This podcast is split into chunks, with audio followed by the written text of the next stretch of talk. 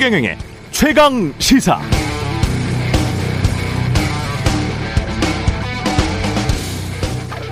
네, 에드워드 윌슨이라는 사회생물학자가 있습니다. 최근에 사망을 했는데요. 92세 나이로 현대의 찰스 다윈이다. 어느 정도 위상인지 아시겠죠? 그 정도의 위상으로 평가받는 과학자입니다. 이분이 2011년 노스캐롤라이나 대학 졸업 축사로 이런 말을 했다고 하네요. 인간은 석기 시대, 그러니까 구석기 시대, 신석기 시대 할 때 그 석기 시대, 석기 시대의 감성으로 중세 때의 법과 제도를 통해서 신과 필적할 만한 기술을 향유하고 있다. 즉 인간은 수천 년 전 구석기 수준의 유전적 특성을 그대로 가진 상태에서 아직도 중세 때 냄새나는 법과 제도, 제도로 지배당하고 있고 그런데 과학기술은 거의 하나님 수준이다. 그렇게 발전해 버려서 이 지구를 감당할 능력이 안 되는 것 같다. 이런 말입니다. 인간이 지구를 제대로 운영할 능력이 없는 것 같다. 인류의 대오 각성이 없으면 지구가 위험하다는 인류 전체에 대한 경고였습니다. 지구라는 행성 자체의 전속 여부를 두고 세계 석학들은 오래전부터 지금 고민을 하고 있고요. 50년 남았다고 하는 사람들도 있습니다. 그런데 오늘도 한국 정치는 도토리 기재기, 네, 전문 용어로 독인, 개긴, 예, 이렇게 하고 있습니다. 도끼로 창으로 서로 패고 찌르는 석기 시대 같은 감성 정치는 충만한 나라에서 인터넷은 가장 빠르고 로봇 자동화도 세계 1, 2를 다투고 있죠. 그래서 산업 구조는 빠르게 변할 겁니다. 일자리는 급속히 사라질 겁니다. 기술이 발전할수록. 그런데 내가 되면 어떤 정치인이 대통령이 되면 한국은 다 행복할 거야. 큰 소리만 뻥뻥 치는 정치가 난무하고 있습니다. 그런데 사람들은 선거 때만 되면 진영을 나눠서 그런 정치를 마치 굳게 믿고 있는 것처럼 행동합니다. 정말 믿기십니까? 이상합니다. 안 이상한가요? 네, 안녕하십니까. 12월 29일 세상에 이익이 되는 방송 최경령의 최강시사 출발합니다. 저는 KBS 최경령 기자고요. 최경령의 최강시사 유튜브에 검색하시면 실시간 방송 보실 수 있습니다. 문자 참여는 짧은 문자 50원, 긴 문자 100원이들은 샵 9730 무료인 콩 어플 또는 유튜브에 의견 보내주시기 바랍니다. 오늘 1부에서는 부동산 이야기 좀 해보겠습니다. 이광수 미래에셋증권 수석 연구위원 나오고요. 2부에서는 국민의힘 김철근 당대표 정무실장 만납니다.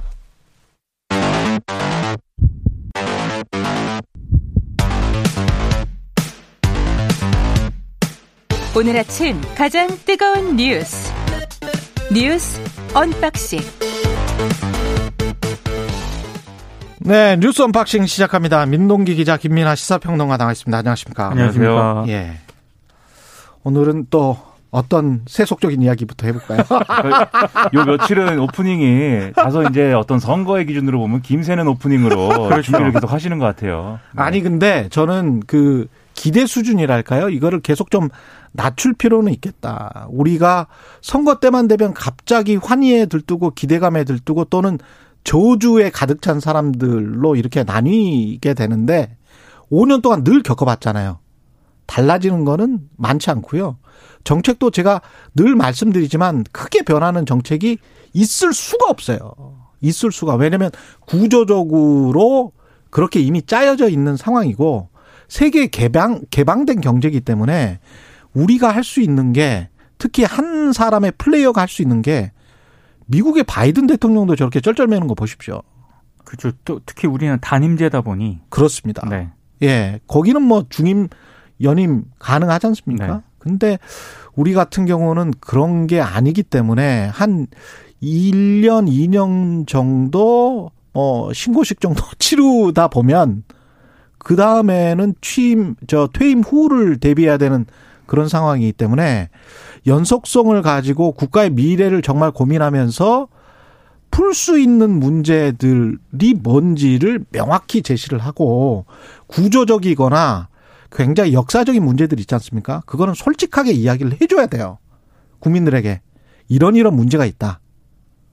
뭐 이런 것들 있지 않습니까? 그렇죠. 그런 문제들은 예. 이제 좀 차근차근 풀어보자. 그렇죠. 항상 예. 말씀하신 대로 뭐 다음 정권이 누가 되면 뭐 해결하고 이런 게 아니고 그렇죠. 정말 정권을 초월해서 이제 챙겨야 될 문제들이 뭐냐 그리고 그런 것들을 어떻게 합의해 나갈 거냐 그렇죠. 어떻게 계속 영속성 있게 추리해 나갈 거냐 이런 걸 만들자고 하는 그런 게 필요한데 어, 서로 악마화 해가지고 그렇죠. 저 악마를 처단하면 이제 뭐가 좋은- 될 것처럼. 예, 좋은 세상이 온다. 예, 지금 너무 이 세상이 비정상이기 때문에 예. 저 사람만 어떻게 끌어내리면 뭐 된다 뭐 이런 식이잖아요. 어느 정권 그렇죠. 어느 쪽 막론하고 예, 그 사실 평론가도 그것이 피곤합니다 사실. 예. 그거는 한 번도 지켜지지가 않고 점- 절대 지켜지지 않을 약속이기 때문에 거짓말만 지금 하고 있는 겁니다. 별로 좋은 정치 예. 아닌 것 같아요. 예.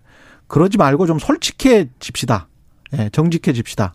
그런, 그런 것들, 투명하게 정말 잘 안 풀리는 문제들은 공개하고 토론하고 그리고 미래 세대를 위해서 조금 현재 세대가 희생해야 될 부분들은 또 희생해야 되고 그렇죠.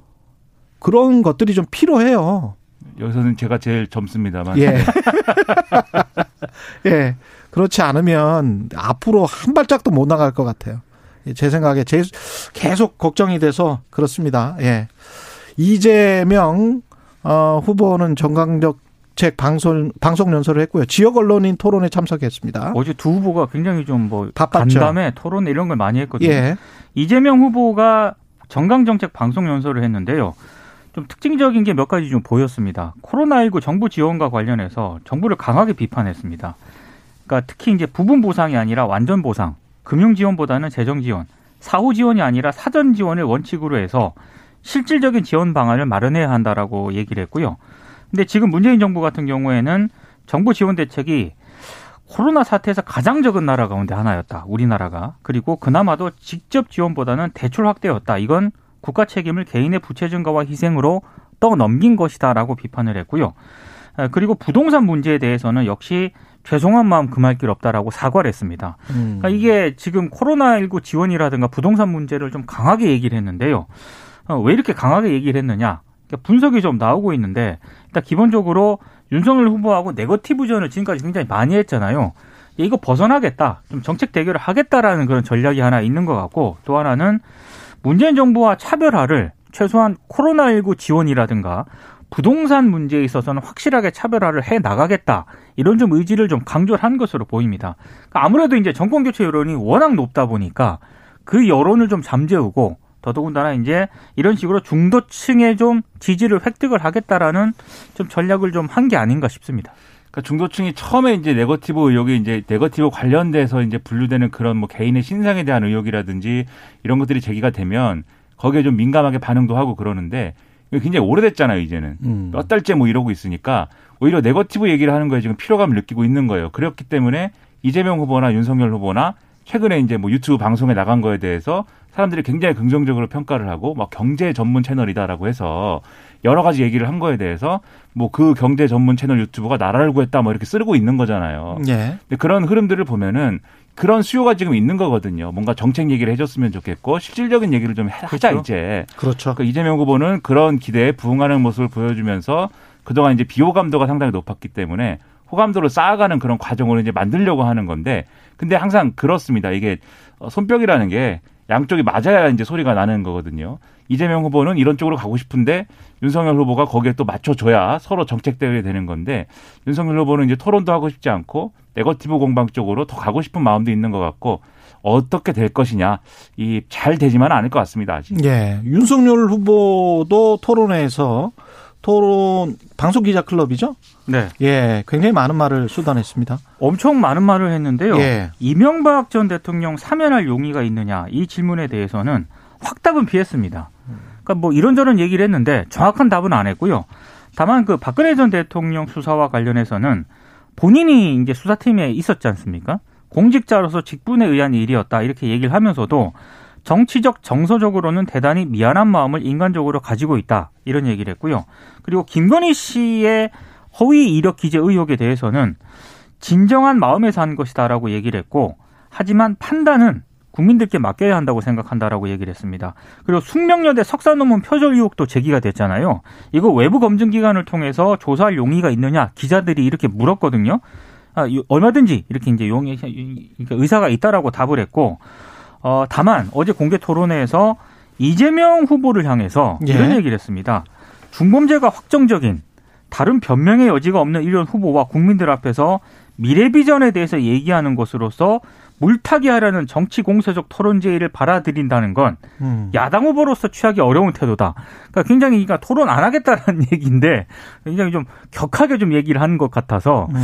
어, 이거와 관련해서 또 정치권이 좀 떠들썩했습니다. 이재명 후보를 중범죄자로 단정을 사실상 단정을 한 거죠. 한 거네요. 네. 사실상 이제 검찰총장 스타일의 발언이죠. 그렇습니다. 사실 이재명 후보가 중범죄자냐 아니냐는 이제 윤석열 후보가 결정하는 건 아니고 그렇죠.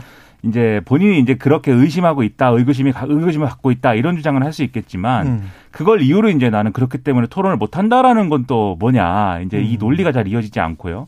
근데 윤석열 후보가 계속 여러 가지 얘기를 이제 하고 있는데 뭐 특검을 받아야 내가 토론을 할 수 있다라든지 음. 뭐 이재명 후보가 자꾸 말을 오락가락 해가지고 난 토론을 못 하겠다든지 근데 이번에 이제 중범죄자가 음. 거의 확정적이기 때문에 토론을 못 하겠다든지 이유가 여러 가지가 나오잖아요 지금 예. 그러면 유권자들 입장에서는 그게 이유가 여러 가지이기 때문에 토론을 굉장히 하기 싫어하는구나 이렇게 생각을 하게 되는 거예요 그냥 나머지 음. 이슈 메시지는 없어지고 그러니까 오히려 토론을 통해서 윤석열 후보가 이 당신은 중범죄자가 확정적이다 이렇게 주장을 하고 그런 증거를 제시를 하면 좋죠. 그렇죠. 예. 그리고 왜 이렇게 말이 오락가락하냐? 어, 도대체 음. 당신의 공약이 뭐냐? 이렇게 또 공격을 하고 특검을 받는다고 얘기를 하면서 뒤로는 안 받는 이유가 뭐냐? 이렇게 밀어붙이고 음. 그러면 되는 거거든요. 근데 재밌는 건 이재명 후보는 아, 그런 얘기를 토론에서 하라고 얘기를 하고 있습니다. 그렇죠. 예. 네. 그러니까 이게 사실 윤석열 후보가 토론을 거부하는 이유가 결국은 그래서 음. 뭐 별로 자신이 없기 때문이 아니냐. 이것만 남게 되는 거기 때문에 저는 계속 이런 발언을 하는 게 결코 윤석열 후보에게는 도움이 되지 않는다.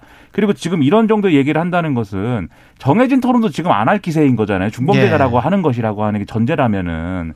그래서 이런 것들은 이제 좀 메시지를 바꿀 필요가 있어 보인다는 생각이 들고요. 그러니까 두 후보 다 음. 그런 생각은 듭니다. 왜냐하면 윤석열 후보가 이렇게 말을 해버리면 이재명 후보를 지지하는 사람들의 생각이 있을 거 아니에요. 그렇죠. 그러면 그 사람들의 생각 자체에도 다 토론할 가치가 없다. 뭐 이런 식이 되잖아요. 그러면 국민 중에 한 30% 지금 현재 지지율로 보면 30%뭐 후반 정도의 사람들은 전혀 나랑 토론할 가치가 없는 거야. 이런 이야기가 다시 될 수가 있기 때문에 대통령이 되려고 한다면 조금 더 넓은 자세를 가져야 되겠죠. 이거는 전략상으로도요. 예. 이재명 후보가 이번 주부터 쭉 그 방송 출연하는 거 보면은 빈도수가 굉장히 높아지고 있거든요. 근데 그렇죠. 이제 상대적으로 윤석열 후보 같은 경우에는 방송 출연 이런 것도 굉장히 안 하고 있는 상황이잖아요. 안 하려고 하고 있는 거죠. 그러니까 이런 것들이 이제 유권자들이나 네. 지지자들이 네. 봤을 때는 뭔가 이상하다 이런 생각을 할 수밖에 없는 거죠. 우리는 섭외를 하려고 하는 입장에서 보면 두 분을 같이 모셔야 되기 때문에 비슷한 그렇죠. 시기에 그렇죠. 예. 공정해야 되니까. 거의 비슷한 시기에 같이 모셔야 되는데 한 분이 계속 그 안 한다고 하거나 한 캠프 쪽에서 안 한다고 하면 그러면 다른 사람도 오기가 힘들어지거든요. 그렇죠. 그렇게 되면 이게 사실상 국민의 담론의 장, 공론의 장을 방해하는 거예요.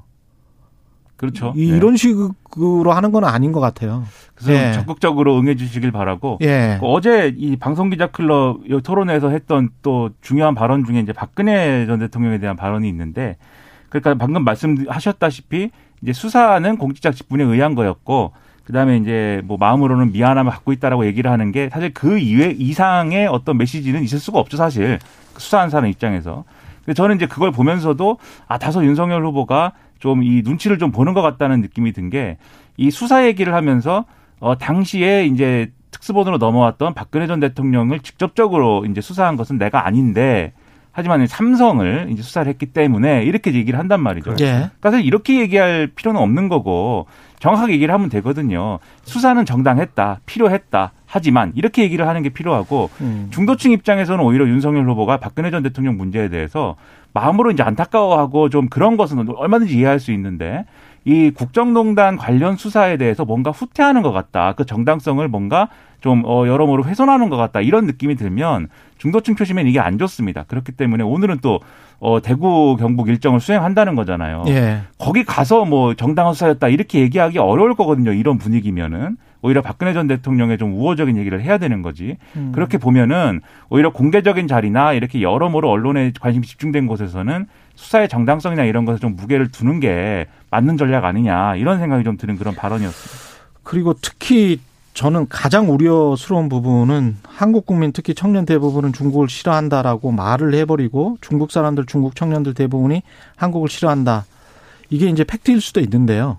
미국도 퓨 리서치 센터랄지 이런 곳에서 여론조사를 하는 걸 보면 미국 사람들이 중국 사람들을 싫어하죠. 그러나 미국의 바이든 대통령이 이 말을 하지는 않습니다. 저 우리 우리 술 먹을 때 하는 얘기 전략적으로 절대 이 말은 하면 안 됩니다. 술 먹고 하는 얘기인데. 근데 이 발언이 예. 주한미 상공 회의소 간담회 때 나왔다는 게 일단 더 문제인 것 같고요. 그리고 간담회 끝난 다음에 기자들이 물었거든요. 음. 중국 사람들도 우리나라 사람 별로 안 좋아한다는 그 얘기 음. 이 어떻게 된 거냐고 물으니까 신문 여러 군데서 봤다라고 윤석열 후보가 얘기를 했습니다. 근데 제가 봤을 때 신문 아니 신문에서는 언론에서는 아까 말씀드린 대로 여론조사 업체에서는 그렇게 이야기할 수 있고 언론은 그렇게 이야기할 수 있어요. 이게 그런데 본인이 이제 외교 당국자가 돼야 되는 사람이잖아요. 저 이걸 좀 더 이제 말씀드리면 예. 윤석열 후보가 한 얘기는 이제 대중 정책에 대한 얘기였다는 거예요. 본인 음. 얘기는 그래서 어, 이 정부에서 너무 친중 정책을 펴는 바람에 사람들에게 이제 반감만 사고 그래서 중국 사람들을 한국 사람들은 미워하게 되고 또 중국 사람들도 한국 사람들을 미워하게 되고 그런 결과만 남은 거 아니냐. 그래서 원칙으로 돌아가 가지고 한미일 동맹이나 이런 것들을 좀 강화해 가지고 그렇게 정체성을 이제 좀 우선시해야 관계도 좋아진다. 이런 얘기를 한 건데 근데 저는 이제 앞서 말씀하신 그런 부적절한 부분 충분히 이제 또 인정을 하면서 이 발언에 이 발언이 그러면은 맞는 얘기냐 이것도 한번 따져봐야 된다고 생각을 합니다. 왜냐하면 이 발언대로 하면은 한미 관계를 굉장히 좋고 강화를 하면은 중국과의 관계가 좋아져야 되는 거잖아요. 그렇죠. 예를 들어서 옆 나라 일본 같은 경우를 보면은 미국하고 관계가 아주 좋지 않습니까? 이 일본이야말로 친미 중에 친미잖아요. 근데 일본 사람들이 중국 사람 중국을 어떻게 생각하죠? 센카쿠 열도 다오이다오 이 충돌 때문에 그리고 히토류 보복 때문에 얼마나 미워합니까? 음. 그래서 중국에 대한 반중 정서라는 것은 단지 이제 정권의 이제 이, 이 정책에 따라서 바뀌는 게 아니라 그러나 티는 절대 안 내요. 일본 사람들은. 근데 온라인에서는 네. 또 엄청나게 또그 어, 얘기를 해요. 온라인에서만 그렇겠죠. 아니, 근데 그렇죠. 외교 당국자들은 절대 티는 안 냅니다. 사드 예. 배치가 한미 공조잖아요. 네. 한미 동맹에 따라 사드를 배치한 거잖아요. 그렇죠. 음. 거기에 대해서 중국이 반발하는데 좀 그래서 앞뒤가 안 맞는 이게 얘기죠. 정책에 따라서 정권에 따라서 바뀌는 게 아니라 음. 조- 지금 이 국제적인 어떤 조건에 따라서 그리고 그렇죠. 거기서 나오는 여러 가지 효과에 따라서 즉 중국과 뭔가 체제가 우리가 이질적이라는 게 강조가 되고 그다음에 경제적인 어떤 냉정 구조 속에 들어오고 이러면서 이제 생겨나는 게 반중 정서인 것이지 이 뭐 어떤 친중 정책을 펴갖고 이렇게 됐다 이런 거는 또 안 맞는 거거든요. 그래서 다소간에 이 외교 안보에 있어서는 다소간에 좀 아마추어적인 모습을 또 노출한 거 아니냐 이런 평가가 나오는 거죠 또. 여기까지 하겠습니다. 뉴스 끝났나요, unboxing. 벌써? 예. 네. 시간이 네, 뉴스 unboxing. 다음 주부터는 조금 좀 늘려서 할 수 있도록 예. 제작진도 생각을 하고 있답니다. 긴장되네요. 예. 뉴스 unboxing 민동기 기자 김민하 평론가였습니다. 고맙습니다. 고맙습니다. KBS 1라디오 최경영의 최강시사 듣고 계신 지금 시각 7시 38분입니다. 오늘 하루 이슈의 중심. 당신의 아침을 책임지는 직격 인터뷰. 여러분은 지금 KBS 일라디오 최경영의 최강 시사와 함께하고 계십니다. 네, 정부가 어제 중장기적으로 집값 하향 안정될 것이다. 이런 장관의 말도 있었습니다. 내년 46만 호 공급한다고 하고요. 2030년까지 매년 비슷한 수준 40만 호 정도 공급하겠다라는 건데요. 정부의 공급 정책 그리고 다른 일반적인 경제 정책이 부동산 시장, 경제 상황도 부동산 시장에 영향을 많이 미칩니다. 예. 이광수 미래에셋증권 수석연구위원 나와 계십니다. 안녕하세요. 안녕하십니까. 예. 오랜만에 뵀는데요. 네, 그동안에 그 한 1년 만에 저희가 만나는 것 같죠. 맞습니다. 그렇죠. 그동안에 부동산 흐름이 좀 많이 바뀐 것 같은데요. 예, 최근에 특히 음. 특히 많이 바뀌는 분위기고요. 예. 특히 저희가 부동산의 흐름을 볼 때 가격과 거래량이 중요한데 예. 가격하고 거래량 측면에서 어, 변화가 좀 심하게 나타나고 있습니다. 가격과 거래량. 네. 가격은 어떻습니까? 일단 가격의 상승세가 완연히 둔화되고 있는데요. 그래서 제가 오늘 최강 시사 나오려고 어제 예. 어제 서울 아파트 실거래가를 전수 조사를 한번 해봤습니다. 와, 네. 이거 너무 어려워요. 너무 몇몇 달치입니까? 한 달치? 한 달치 일단 한 12월 달치? 12월. 네. 이거 너무 어려. 몇 건이나 되죠, 이게? 일단 건수가 많이 줄긴 했어요. 예. 전체 어제까지 거래된 서울 아파트가 378건이 유효하게 거래됐습니다. 어제까지 네. 378건. 그래서 제가 이거를 이거는 기자분들 그대로 받아 쓰셔도 됩니다. 전수조사기 때문에. 좋습니다. 예. 그래서 그러니까 세 가지 경우가 있겠죠. 하나는 예. 보합인 경우, 예. 그리고 두 번째는 상승한 경우, 예. 그리고 하락한 경우를 들 수 있겠는데요. 음. 하락한 게 147건, 147건. 상승이 114건. 114. 그래서 나머지 이제 보합이 117건입니다. 117건. 그래서 어 퍼센트지 비율로 보면 예. 하락 비율이 39%, 39%. 상승이 30%, 30%. 보합이 31%. 31%. 그래서 70%가 예. 보합 내지 하락세를 보이고 있다. 어, 이 수치가 어떻게 저희가 이제 단순하게 그 시점의 수치보다도 음. 흐름을 읽어야 되는데 그러네요. 과거에는 물론 하락한 것도 나타났었죠. 근데 과거에는 10% 미만. 아, 하락이 10% 미만이었다. 네. 전체 거래. 네, 그러다가 10% 20% 그다음에 30% 이제 40%까지 올라오는 거예요. 이게 지지율 하락이랄지 지지율 상승이랑 비슷하네. 그렇죠. 아, 그렇. 그러면서 하락, 예. 하락하는 그 아파트 거래 건수가 실거래가입니다. 어. 어, 증가하고 있는 그런 상황입니다. 그렇군요. 이게 지금 39%까지 올라왔다는 거는 그리고 보합이 31% 합해서 한 뭐 70%네요. 맞습니다. 예. 이거는 약보합 장세다. 최소한 이렇게 정의할 수는 있겠네요. 그렇죠. 그래서 예. 여러분이 이렇게 쉽게 언론에서 보시는 음. 음, 지수라든지 상승률 볼 때 거의 0% 상승률을 보이고 있거든요. 음. 그래서 일각에서는 아주 빠지는 건 아니다 이렇게 음. 나타나고 있는데 시장이라는 게 갑자기 이렇게 막 올랐다가 갑자기 빠지진 않습니다. 그리고 이게 전체 지수기 때문에. 그렇죠. 예. 네. 개별 단지별로는 체감하는 게 좀 다르실 거예요. 맞습니다. 예. 그리고 떨어질 때는 잘 말씀들은 안 하시거든요. 네. 그래서 제가 예. 전체를 조사해 봤더니 확연히 하락하는 아파트 건수가 증가한 것으로 나타나고 음. 있습니다. 거래량은 어떻습니까? 거래량은 굉장히 또 심각한 상황인데요. 음. 서울에 아까 말씀드렸듯이 서울 아파트 실거래 거래 건수가 378건이라는 건 예. 어떤 수치냐면 평균적으로 월 평균 5천 건 이상이 거래됐었어요. 예. 그런데 이게 뭐 퍼센티지로 얘기할 수 없을 만큼 하락폭이 음. 커지고 있고요. 서울뿐만 아니라 경기도도 12월에 거래된 게 1,933건인데요. 예. 이게 역대 평균으로 월 평균에서 1만 5천 건이 거래됩니다. 음. 그러니까 이게 거의 10분의 1 수준으로 떨어지는 거예요. 거래량이. 그렇군요. 네. 그래서 예. 가격이 주춤하고 좀 떨어지면서 거래량은 폭락하고 있다. 크게 아. 감소하고 있다. 이렇게 보시면 됩니다. 이게 거래 절벽이다 이렇게 이제 언론은 보통 표현을 하는데 이게 의미하는 거는 또 뭘까요? 일단 저희가 주목하는 건 거래량이 떨어지고 있다는 거예요. 음. 거래량이 하락하고 있다는 건 지금 시장에 수요가 크게 감소하고 있다는 겁니다. 수요가 감소하고 있다. 수요가 감소할 때 거래량이 떨어지는 현상이 나타나요. 음. 일차적으로 예. 근데 왜 수요가 감소하느냐? 그건 뭐냐면 금리가 인상 상승 인상됐고 음. 대출 규제가 강화되고 있기 때문입니다. 예. 또 하나 좀 더 근본적인 이유는 가격이 급등했기 때문에 그걸 음. 감내할 만한 수요자가 시장에 없는 거예요. 그러니까 이런 경우를 저희가 예상해 봐야 되는데 가격이 올라도 누군가 계속 돈을 대주면 예. 수요는 있죠. 음. 근데 거기에서 금리도 오르고 대출 규제가 되니까 그 가격을 감내할 만한 수요자들이 시중에 시장에 없는 겁니다. 줄어들고 있는 거죠. 예. 그렇기 때문에 일단 거래량이 감소하고 있다. 이렇게 음. 보시면 됩니다. 음. 아, 최철 님이 이런 말씀 하셨습니다. 보합과 상승을 합해도 70 아닌가요? 네. 그러니까 강보합 아니냐? 음. 그렇게 해석할 수 있- 있는 거 아니냐? 이렇게 말씀을 하시는 것 같습니다. 그렇죠. 그래서 아까 예. 이제 하락 비율의 증가 추세를 말씀드린 거죠. 그렇죠. 아, 그렇게 해석할 여지가 왜냐면 충분히 추세. 있으니까. 그렇죠. 추세가 그 전에는 하락 했던 비율이 뭐 10%, 네. 20%에 지나지 않았다면 지금은 39%. 39%까지 맞습니다. 왔다. 네. 이런 말씀이고요. 어, K7687님은 내년엔 집값이 안정됐으면 좋겠습니다. 예, 그런 분들 많으시죠. 집값이 하향 안정화되는 게 사실은 지금 가격에는 가장 경제는 바람직할 것 같습니다. 하향 안정화되는 게. 그렇습니다. 예. 뭐 여러 가지 이야기가 있지만 음. 어쨌든 부동산 가격이 최근에 급등했기 때문에 과도하게 올랐기 때문에 뭐 안정화가 필요한 것으로 보여지고요. 저희가 예. 시장을 분석하는 입장에서 이 다음 단계가 중요하잖아요. 음. 아까 말씀드린 것처럼 수요가 감소해서 거래량이 크게 떨어지는데 예. 다음 단계 예상할 수 있는 건 어. 시중에 시장에 살 사람이 없다고 가격이 급락하진 않아요.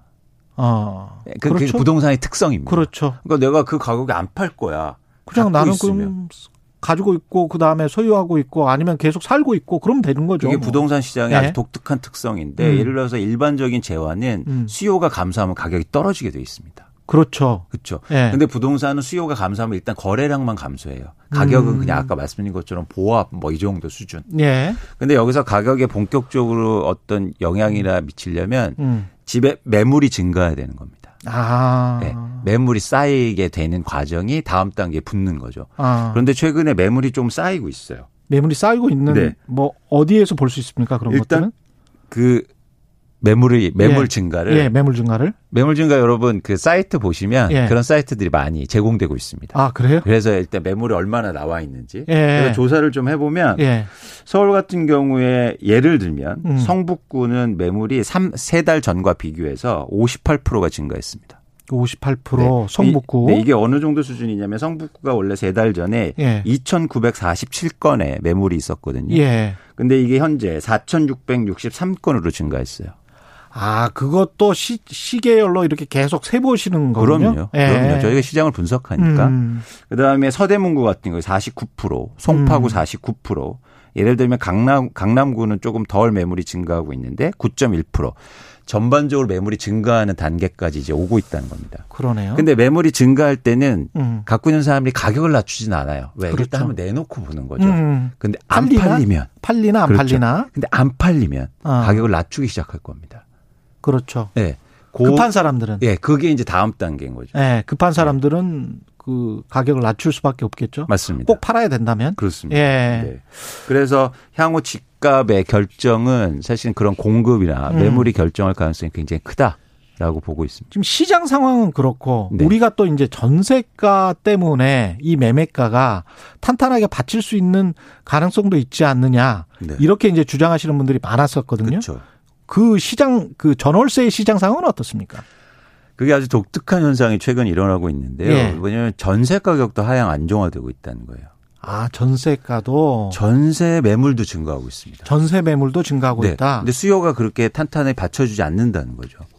어. 그게 수- 전세 수요는 굉장히 많은 걸로 이제까지는 인식이 되어 왔었는데. 그렇죠. 예. 그런데 뭐 아시겠지만 임대차 3법 음. 통과되고 임대차 보호가 강화되면서 이제 연장하는 부- 분들이 많으시고 그렇죠. 그런데 일부에서 계속 공급은 되는 거니까 음. 거기에서 일종의 매물이 조금씩 증가하면서 전세 가격도 안정화되고 있는 거죠. 예. 근데 관건은 뭐냐면 이제 내년도에 그게 2년 연장한 게 예. 그러니까 최대 4년 동안 해놓은 게 이제 내년 한 가을부터 나오거든요. 예. 그때 시장에 어떤 변화가 일지는 좀 전세 시장을 봐야겠죠. 그 영향을 미칠 요소들이 공급과 금리와 여러 가지가 있을 텐데 내년 전망도 좀 해주십시오. 예. 예, 그래서 이제 여- 예. 내년에 여러 가지 얘기 중에서 음. 어 저희가 이제 봐야 될 거 아까 말씀드린 것처럼 매물이 어떻게 집을 음. 갖고 있는 보유자들이 어떻게 시장에 나타나 대처하느냐가 대처하느냐. 굉장히 중요할 것 같고요. 예. 그런 측면에서 한국의 부동산 시장의 독특한 측면을 좀 이해하실 필요가 있는데 음. 투자화돼 있는 시장이라는 거죠. 투자화돼 있는 시장이다. 투자화돼 있는 시장은 어떤 어떤 변화를 그러니까 어떻게 행동 양식을 갖게 되냐면 음. 기대감으로 적용 기대감으로 반응한다는 거죠. 미래에 대한 기대감. 그렇죠. 예를 들어서 집값이 상승할 것 같으면 음. 아무리 세금을 올려도 그렇죠. 집을 안 팝니다.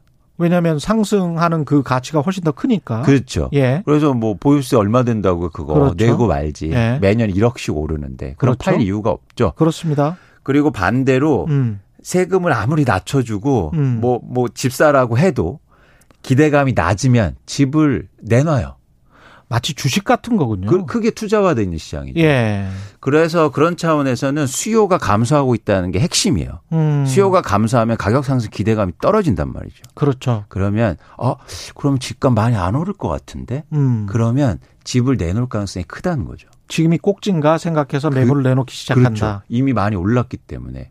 그래서 음. 그런 차원에서는 2022년도에 저는 매물이 많이 그러니까 기대감이 감- 떨어져서 음. 기대감이 줄어들면서 매물이 나오면서 가격 하향 안정화가 빠르게 될 가능성도 있다. 2022년에 그렇습니다. 그렇게 보고 있습니다. 게다가 두 후보 모두 지금 정부도 마찬가지고 두 후보 모두 내년에 물량 앞으로의 공급 물량은 계속 늘리겠다는 그런 이야기를 하고 있는 거잖아요. 삼기 신도시도 계속 물량이 나올 것이고 네. 그런 것들이 이제 주는 심리적 안정감 이런 것들도 있고. 그겠군요. 그게 예. 보셔야 될 게 실제적인 영향을 떠나서 음. 그런 센티멘탈, 즉 심리에 미치는 영향이 클 수 있다는 거예요. 예. 예를 들어서 최 기자 한번 생각해 보세요. 예. 아무리 아파트 공급을 많이 해도 음. 누군가 두 채와 세 채를 사기 시작하면 음. 공급은 의미가 없습니다. 그렇죠. 그래서 정부가 예를 들어서 뭐 50만 원 하겠다, 46만 원 분양하겠다. 음. 그래서 집값이 안정 음. 안정될 수 있다라는 거는 사실은 인과관계가 인과관계가 없죠. 안- 없죠. 예. 상관관계는 있을 수 있어도 음. 그런 차원에서는 사실은 가장 중요한 건 공급도 되게 중요합니다. 음. 그런데 이 공급을 투자 목적으로 사지 못하게 하는 음. 그런 시장을 먼저 마련하는 게 중요해요. 예. 그래서 그런 차원에서 제가 꼭 지적하고 싶은 건 뭐냐면 한국의 부동산 시장에서 자가 점유율을 올리는 정책을 써야 됩니다. 앞으로는. 자가 점유율을 올리는 정책을 써라. 네. 예. 그러니까 무슨 얘기냐면 예를 들어서 외국과 비교할 때 음. 우리나라 자가 점유율이 57%예요. 음. 그건 뭐냐면 주택을 한 채 갖고 있어도 예. 살지 않을 집을 갖고 있단 말이에요. 아. 투자 목적으로. 예. 근데 정부나 정책은 뭐냐면 1주택자는 다 살 사람이라고 생각하는 거죠. 그렇죠. 그런데 외국 같은 경우에는 자가 점유율 자체의 통계 자료가 없습니다.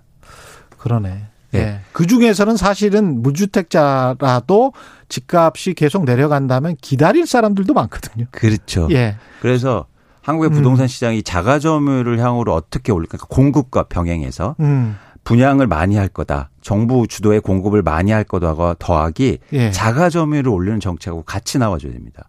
그럼 예를 들면 이런 거죠. 예. 삼기 신도시 개발 분양을 할때 예. 의무적으로 음. 입주 조건을 걸어야 돼요. 아. 예. 아니 여러분 생각해 보세요. 그래서 왜 아파트 공급을 많이 하면 음. 갑자기 전세 물량이 증가합니까? 음.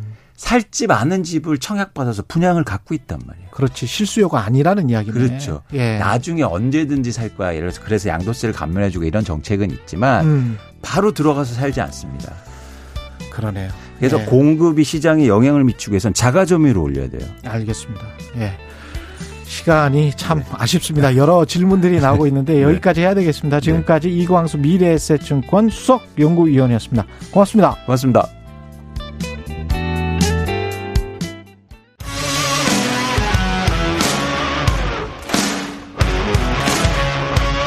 오늘 하루 이슈의 중심 최경영의 최강 시사.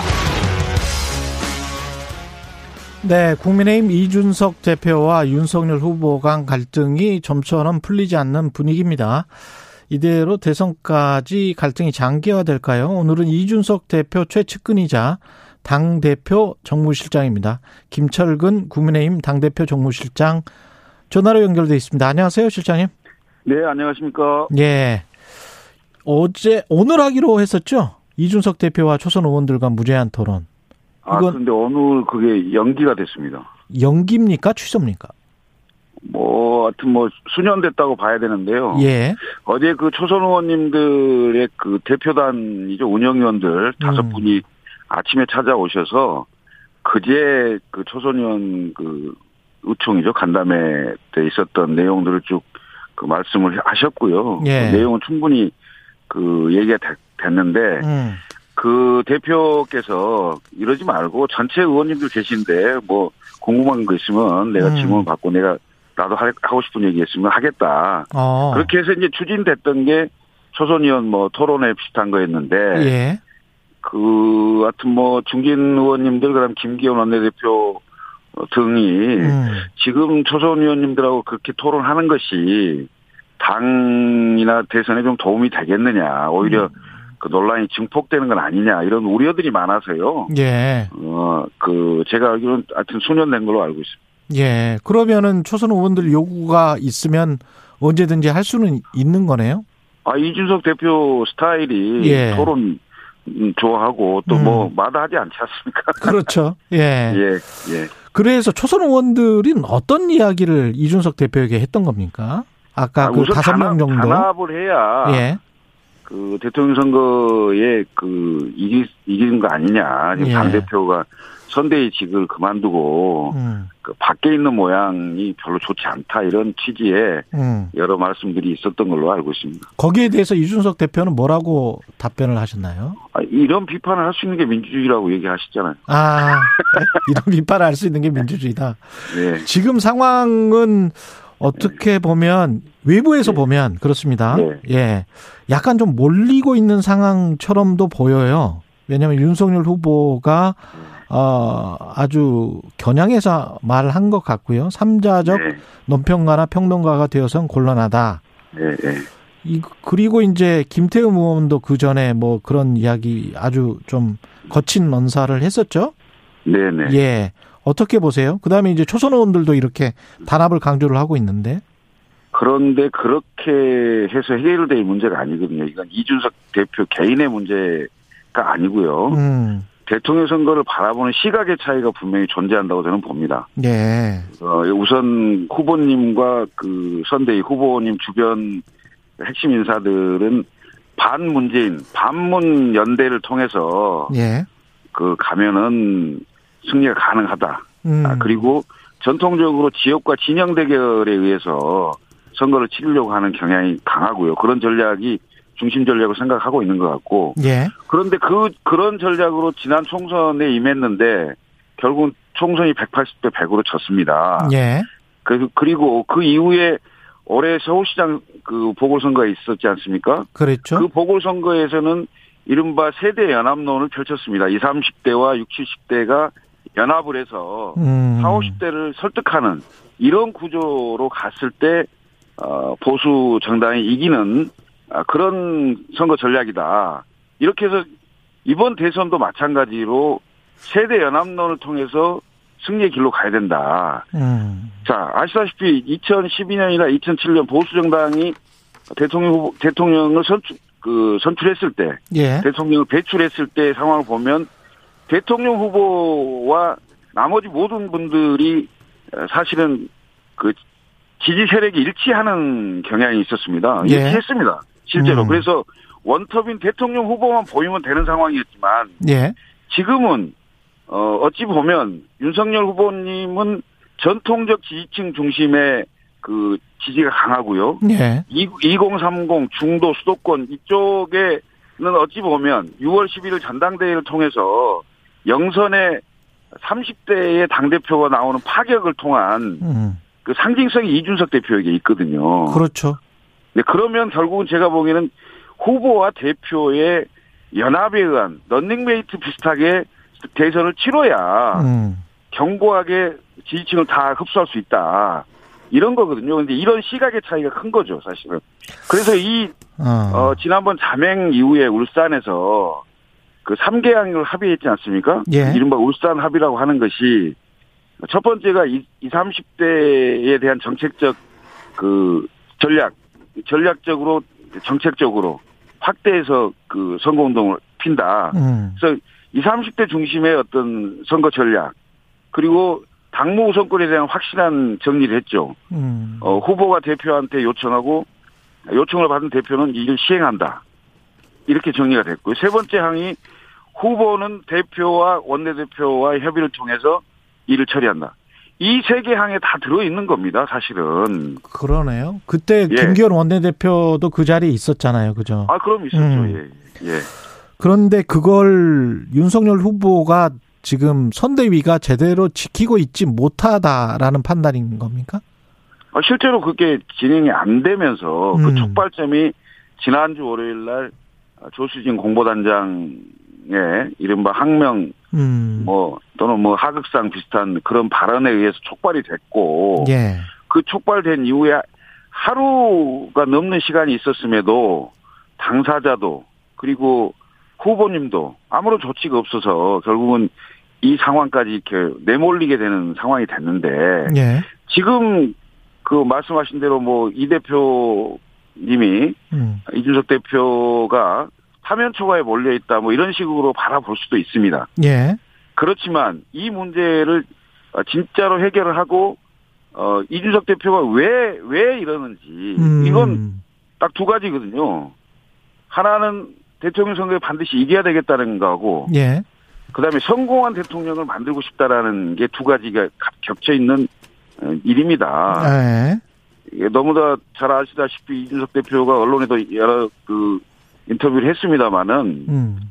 진박 그리고 박근혜 대통령이 지금 사면돼서 나오시긴 했습니다마는 예. 이른바 그때 상황에서 모두들 알고 있었지만 다 입 닫고 있었지 않습니까? 음. 지금 이준석 대표만이라도 예. 이준석 대표라도 이런 문제 제기를 하지 않는다면 어떻게 되겠느냐 이런 생각을 하고 있는 것 같아요. 예. 구도를 아까 말씀을 하시면서 반문연대 지역 진영의 예. 전통적 지지층에서 벗어나서 예. 중도 확장을 하려면 네. 세대 연합론을 펼치는 게 맞고 네. 예. 그게 지난 보궐선거에서 승리로 나타났던 것이다. 네, 진영론을 계속 펼치면 지난 예. 총선처럼 질 수밖에 없다. 뭐 이런 논리인 거네요. 이게 보니까. 네, 예. 그러면 구체적인 사례로 들었을 때 예. 그 배우자 김건희 씨 관련된 이제 사과랄지 이런 것들이 예. 진행되면서 그게 이제 선대위의 핵심 세력 또는 후보나 당 대표가 서로 어떤 이견을 보였던 겁니까? 그날 이제 그 언론에도 많이 소개가 됐었는데요. 예. 그 이제 사과 문제에 대한 그 그걸 어떻게 어떻게 보고 어떻게 대책을 세울 거냐 음. 이게 하나가 있었고 그 다음에 당일날 당일날 의원님 여덟 분에게 그 김건희 대표 관련해서 성명서를 요청이 있었어요. 예. 그게 후보님 뜻이었는지 아니면 조수진 그 공보단장의 뜻이었는지는 모르겠으나 음. 그것이 진행되려고 하는 시점에 이건 형식으로도 문제가 있고 내용으로도 문제가 있다고 판단이 돼서 이준석 대표는 그 제동을 걸었죠. 예. 제동을 걸었는데 후보 뜻이라고 다시 또 얘기를 하니까 예. 상황이 좀 어렵게 된 거 아니겠습니까? 하태경 의원도 그렇고 홍준표 의원도 그렇고 이준석 예. 홍준표 의원은 특히 이준석을 핍박하면 대선 물 건너간다 이런 이야기까지 했는데요. 네, 예. 윤 후보 측에서 어떤 네. 메시지를 보내거나 요청을 하면 네. 복귀할 생각은 있는 거죠. 아니 지금 당 대표로 계시기 때문에 예. 당 대표의 최대의 당무는 음. 선거에 승리하는 겁니다. 예. 그래서 당 대표로 있으면서도 얼마든지 역할을 할 수가 있고요. 예. 그다음에 그 선대위직을 받아서 해야 되는 게 국민들에게는 또는 지지자들에게 일체감을 줘서 더 안정감이 있겠다고 그렇게 요청이 된다면 음. 그것도 그때 가서 생각할 문제라고 저는 봐요. 봅니다. 아, 요청이 된다면 그때 가서 생각해 볼 수 있는 문제다. 예. 아니, 그러니까 이게 이걸 그러니까 음. 형, 저는 형식적인 부분이라고 보고요. 오히려 네. 중요한 건 후보님께서 당 대표와 함께 음. 정말 런닝메이트 개념으로 이 선거를 치룰 것인가? 이, 음. 이건 후보님의 입장과 뜻이 중요하다 이렇게 생각합니다. 근데 이제 후보의 뜻이 중요도 하겠지만 또 다른 한 사람의 플레이어 김종인 네. 위원장. 예, 김종인 위원장은 지금 이준석 당대표가 요구한 인적 쇄신을 할 시기가 아니다. 이런 네. 이야기를 했단 말이죠.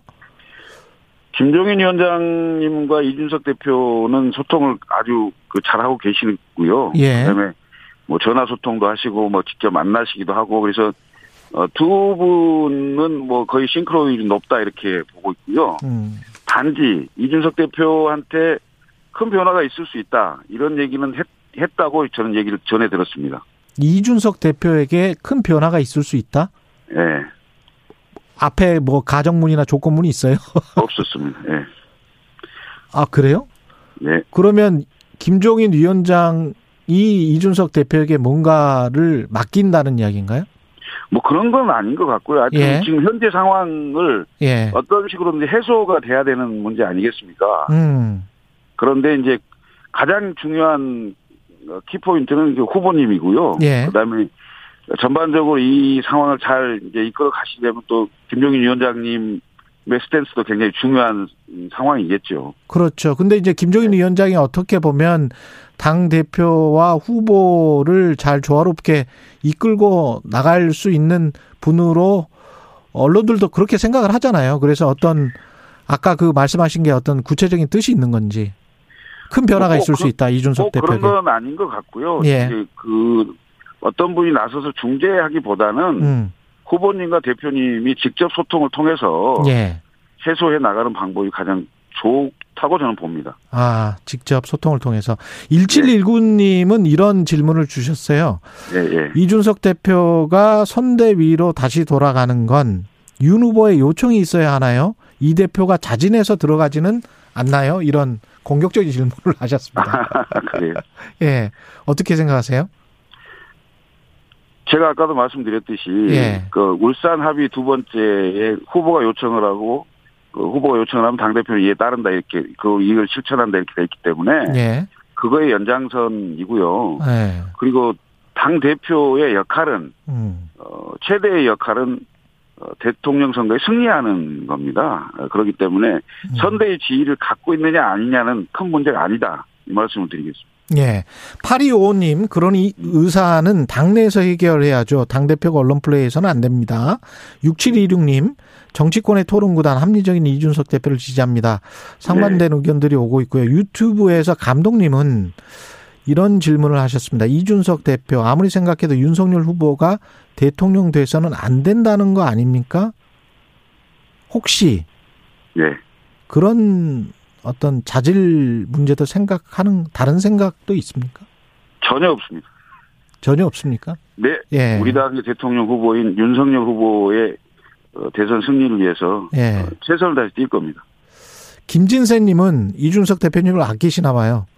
종로 출마가 현 상황을 벗어날 출구 전략으로 보입니다.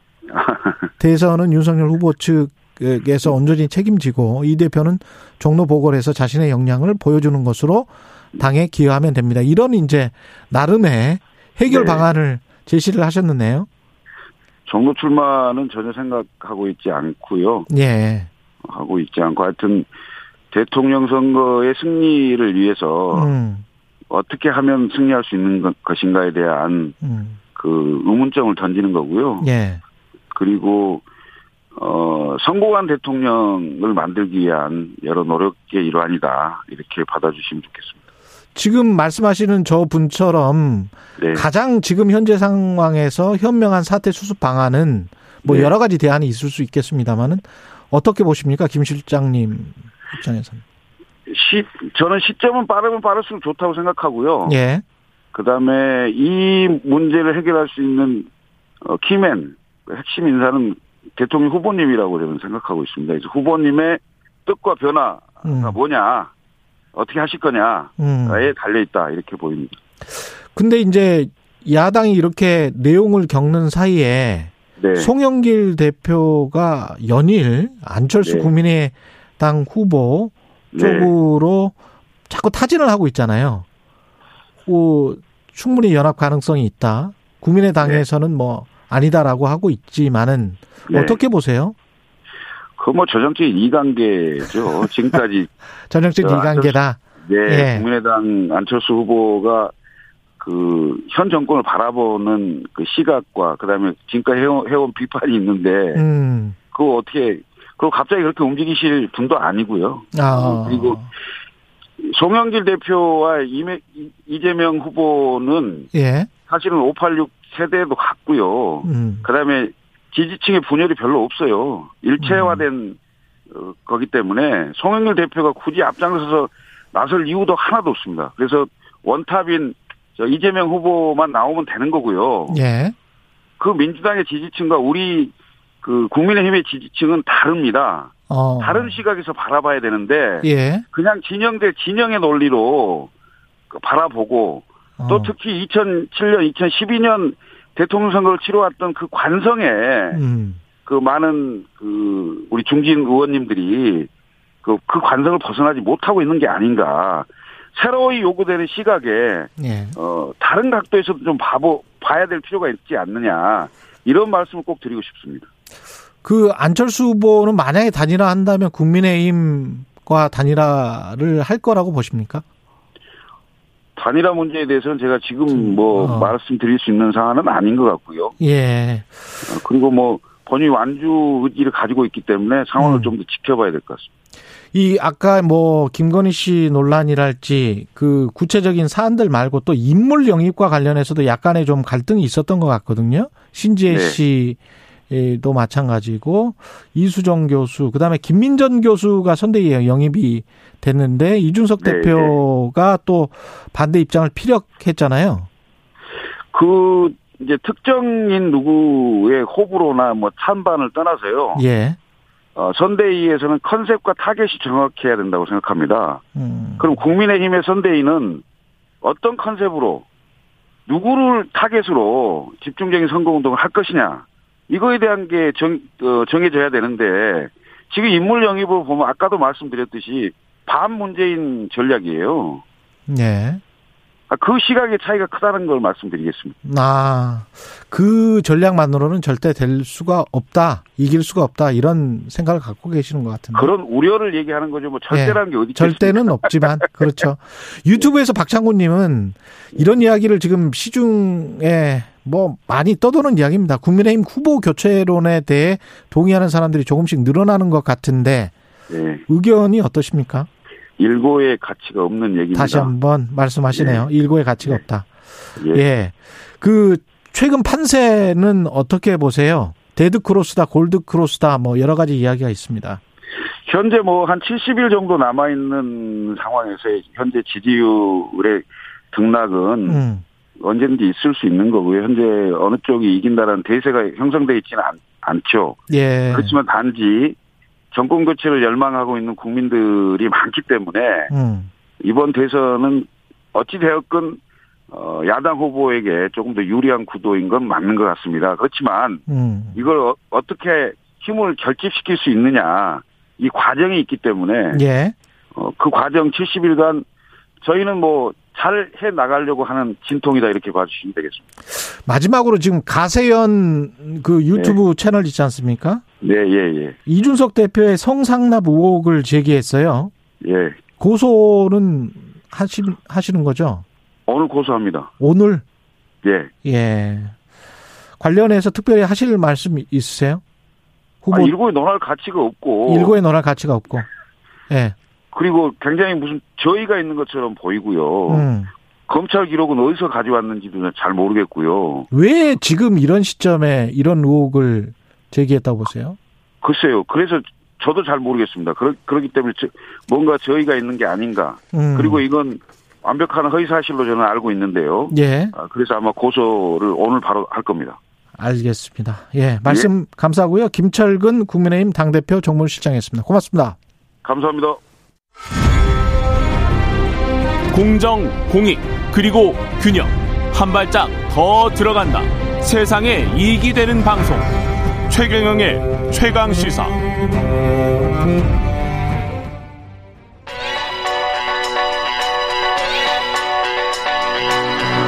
최강 시사 박대기의 눈. 네, 박대기의 눈 KBS 박대기 기자 나와 있습니다. 안녕하십니까? 네, 안녕하십니까? 예, 실손보험 가입하신 분들이 어느 정도나 되나요? 국민 3,500만에서 3,900만. 그러니까 우리나라 국민의 7, 80%가 가입해 있는. 성인 대부분은 가입했다고 봐야. 예. 그러면. 그러니까 사실상 뭐 공적 보험이나 다름이 없습니다. 거의 대부분이 가입했으니까요. 그때 사실 국민 의료보험으로 우리가 커버되는 게 거의 한 70% 이제 훨씬 넘은 걸로 제가 알고 있는데. 네. 예. 그래도 혹시 모를 뭐 아주 중대 질병과 네, 관련해서 또 비급여 질환이라든지요. 비급여 질환. 예, 그런 것들 대비해서 많이 가입해 계신데 아, 이게 뭐 해마다 오른다는 이런 뉴스 많이 들으셨을 겁니다. 그렇죠, 그렇죠. 런데 또 이번에도 오릅니다. 이번에 오릅니까? 예, 예. 예. 얼마나 오릅니까? 이번에 지금 정부가 안으로 세우고 있는 것은 음. 어 10에서 16% 정도까지 오를 수 있다. 이게. 금융위에서 그 가이드라인을 제시를 하는 거죠. 예, 그렇습니다. 예. 일단 이 보험업계에서는 한 25% 올려야 된다. 연간 기준으로 이렇게 예. 주장하고 있는데 음. 좀 너무 많다. 그래서 지금 저- 정부에서는 15, 16% 정도 올리 올려야 된다라고 얘기를 하는데 이게 참 이게 뭐- 특이하네. 예. 잘 아시는 분들 계시겠지만 이제 예. 이 보험이 상당히 복잡합니다. 실손 보험이 그렇죠. 1세대부터 4세대까지 지금 있는데 가입 음. 언제 가입했냐에 따라 좀 다른데요. 2009년 이전이 1세대. 그래서 올해 가입하신 분들은 4세대 보험이게 돼 있는데 음. 주로 문제가 되는 것이 1세대, 2세대 보험들입니다. 예. 그쪽이 더 혜택이 많은 만큼 그 옛날에 들었던 분들. 네, 예. 2009년 이전의 1세대 또는 2017년 이 이전의 2세대 가입하셨던 분들이 혜택이 많은데 예. 대신에 이제 보험사는 그거를 예를 들어서 어 100원 정도를 받으면 140원 정도를 내줘야 되는 그런 상당히 문제가 있기 때문에 그걸 좀 그때는 보험료로- 왜 그렇게 팔았어요, 그러면? 어 그때는 자기들이 설계를 해보니까 이익이 남을 줄 알고 팔았던 예, 거 아니에요? 그런데 예. 이 사람들 행태가 너무 많이 달라졌던 거예요. 어 그리고 이제 새로운 예. 비급여 항목들이 많이 생겼습니다. 도수 치료라든지 그렇죠. 백내장 수술이라든지 아. 이런 것들이 생기면서 예, 소대율이 너무 올라가다 보니까 음. 계속해서 보험료를 올리자 하고 정부는 막고 있는 그런 상황입니다. 실제로 이제 실손보험을 가입을 하고 아프지 않아서 청구를 안 하는 사람들도 많을 것 같습니다. 네, 통계가 좀 놀라운데요. 예. 62%가 음. 지난해 암- 한 번도 그 실손보험 청구를 안 했습니다. 그러니까 아. 저- 반 이상이 청구를 안 하셨고요. 예. 그럼 왜 적자가 나느냐? 단 2%의 가입자들이 어, 지난해에만 천만 원 이상을 청구를 했습니다. 아. 그러니까 이 2% 분들이 물론 이제 만성 질환자도 계시겠지만은 어, 일부 의료 쇼핑을 한다. 의료 쇼핑을 한다. 네, 또는 이제 예. 필요가 없는 그 의미 없는 이제 시술을 계속 받는다 이런 분들이 계신 거죠. 음. 근데 저는 이게 보험 상품을 처음에 개발했을 때 상품을 그렇게 팔고 네. 본인들이 설계를 그렇게 해놓고 나중에 소비자한테 책임을 전가하고 보상을 어, 어물쩍하게 늦게 한다거나 보상 체계를 좀 아주 힘들게 한다거나 네. 그런 보험사들도 질타를 받아야 되지 않나요? 당연히 그건 맞는 말씀이고요. 소비자들한테 다 뭐랄까요 책임을 전가하는 전가하고 네. 금융위는 보험사의 일종의 민원이죠. 네. 보험사 민원 받아서 그러면 어 당신들이 보험 상품을 과거에 좀 제대로 설계를 못해서 판 것 같으니까 이번에 올려줄게 이거는 글쎄요 이렇게 하는 자본주의가 있나요? 계약만 놓고 보면 그렇게 되는데 예. 어, 그렇다 하더라도 이제 처음에 예상하지 못했던 음. 모럴 해저드가 갈수록 더 심해지는 측면도 있기 때문에 그렇죠. 그럴 수는 어, 있겠습니다만 들어서- 그거는 족발하면 되잖아. 예. 근데 그게 이제 사, 사, 사람의 몸에 관련된 문제이기 때문에 그렇죠. 당신이 진짜 이 진료가 필요한 것이냐 아니냐 여기 대해서는 상당히 애매한 부분들이 많이 있습니다. 그렇죠. 사실 이 어. 그런 비슷한 문제가 과거에 자동차 보험에도 있었는데요. 음. 예, 나이롱 환자라고 하죠. 그렇습니다. 그런 아프지 않는데 예. 병원에 오래 계신 분들도 계시고 했는데 음. 최근에는 많이 못 보셨을 겁니다. 음. 예전에 비해서 자기 부담금 이런 것들이 많이 늘어났고 예.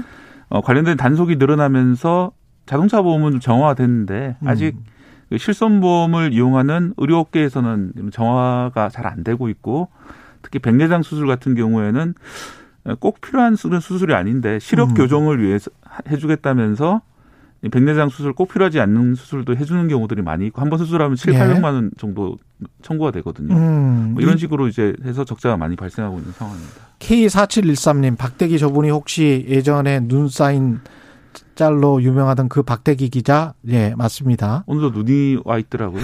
보니까 예. 오늘은 눈을 맞기도 전에 이미 와 있었죠. 예. 예. 사이님, 실비 보험료 이미 너무 많이 올랐어요. 그래서 아파도 청구하지 않고 있어요. 이렇게 아파도 청구하지 않는 분들도 많습니까? 어, 이, 이거는, 예, 그거는 이제 예를 들어 4세대 보험이 아니라 예전 보험 같은 경우에는 예. 청구를 하셔도 됩니다. 청구하신다고 뭐 누진되거나 그러니까. 그런 건 아니기 때문에 예. 약간 귀찮으시더라도 청구를 하시면 되고요. 최근에는 또 앱을 이용해서 간단하게 청구할 수 예, 있죠. 일정 영수증을- 금액 이하는. 예, 예. 영수증으로 사진을 찍으면은 청구를 할 수 있는데 이제 고액으로 들어가게 되면은 예. 서류를 내셔야 됩니다. 이게 이충우 님도 이런 지적을 하셨는데 병원도 문제예요. 실손 있냐고 물어보고 불필요한 진료 많이 합니다. 네, 실제로 그런 질문을 많이 하고 음. 아까 말씀드린다시피 문제는 이제 새로운 실, 새로운 그런 비급여 항목들을 많이 만들어냅니다 병원에서. 예. 그런데 물론 이제 그 중에 일부는 사람에게 도움이 되겠지만 일부는 예. 꼭 도움이 안 되는 것들인데 어, 그런 것들을 만들어내고 그렇게 해야 병원이 굴러가도록 이 시스템이 맞춰져 있다 이 자체가 문제가 된다고 생각합니다. 아, 그렇게 해야 굴러가도록 시스템이 그렇게 돼 있다. 의료에서 이제 아주 정직한 의사들은 가난해지고 예. 이런 것들 청구 많이 하시는 분들은 부자가 되고 그런 것들이 문제가 있- 고칠 수 있는 방법은 뭐 제도적으로 뭐가 있을까요? 어, 제도적으로 이제 비급여 항목들에 대해서 음. 과연 어느 정도 필요한지에 대해서 의료계나 당국에서 같이 모여가지고 회의도 하시고 음.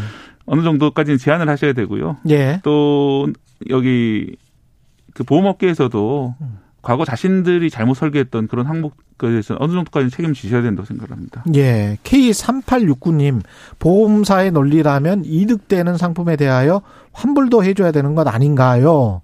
이렇게 말씀하셨습니다. 아울러 과다 진료하는 병원의 책임도 청구해야죠. 네. 예. 이런저런 의견이 있네요. 예. 근데 하여간 과다 진료도 문제고 보험사 재정도 문제고 소비자 보호도 문제고 그렇습니다. 예. 말씀 감사하고요. 박대기의 눈이었습니다. 고맙습니다. 네, 감사합니다.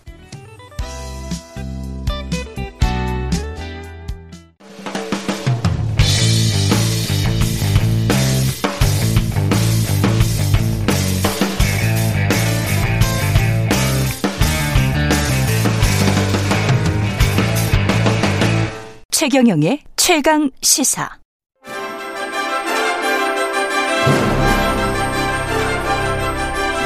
최강 시사 선정 2021년의 인물 핫 20.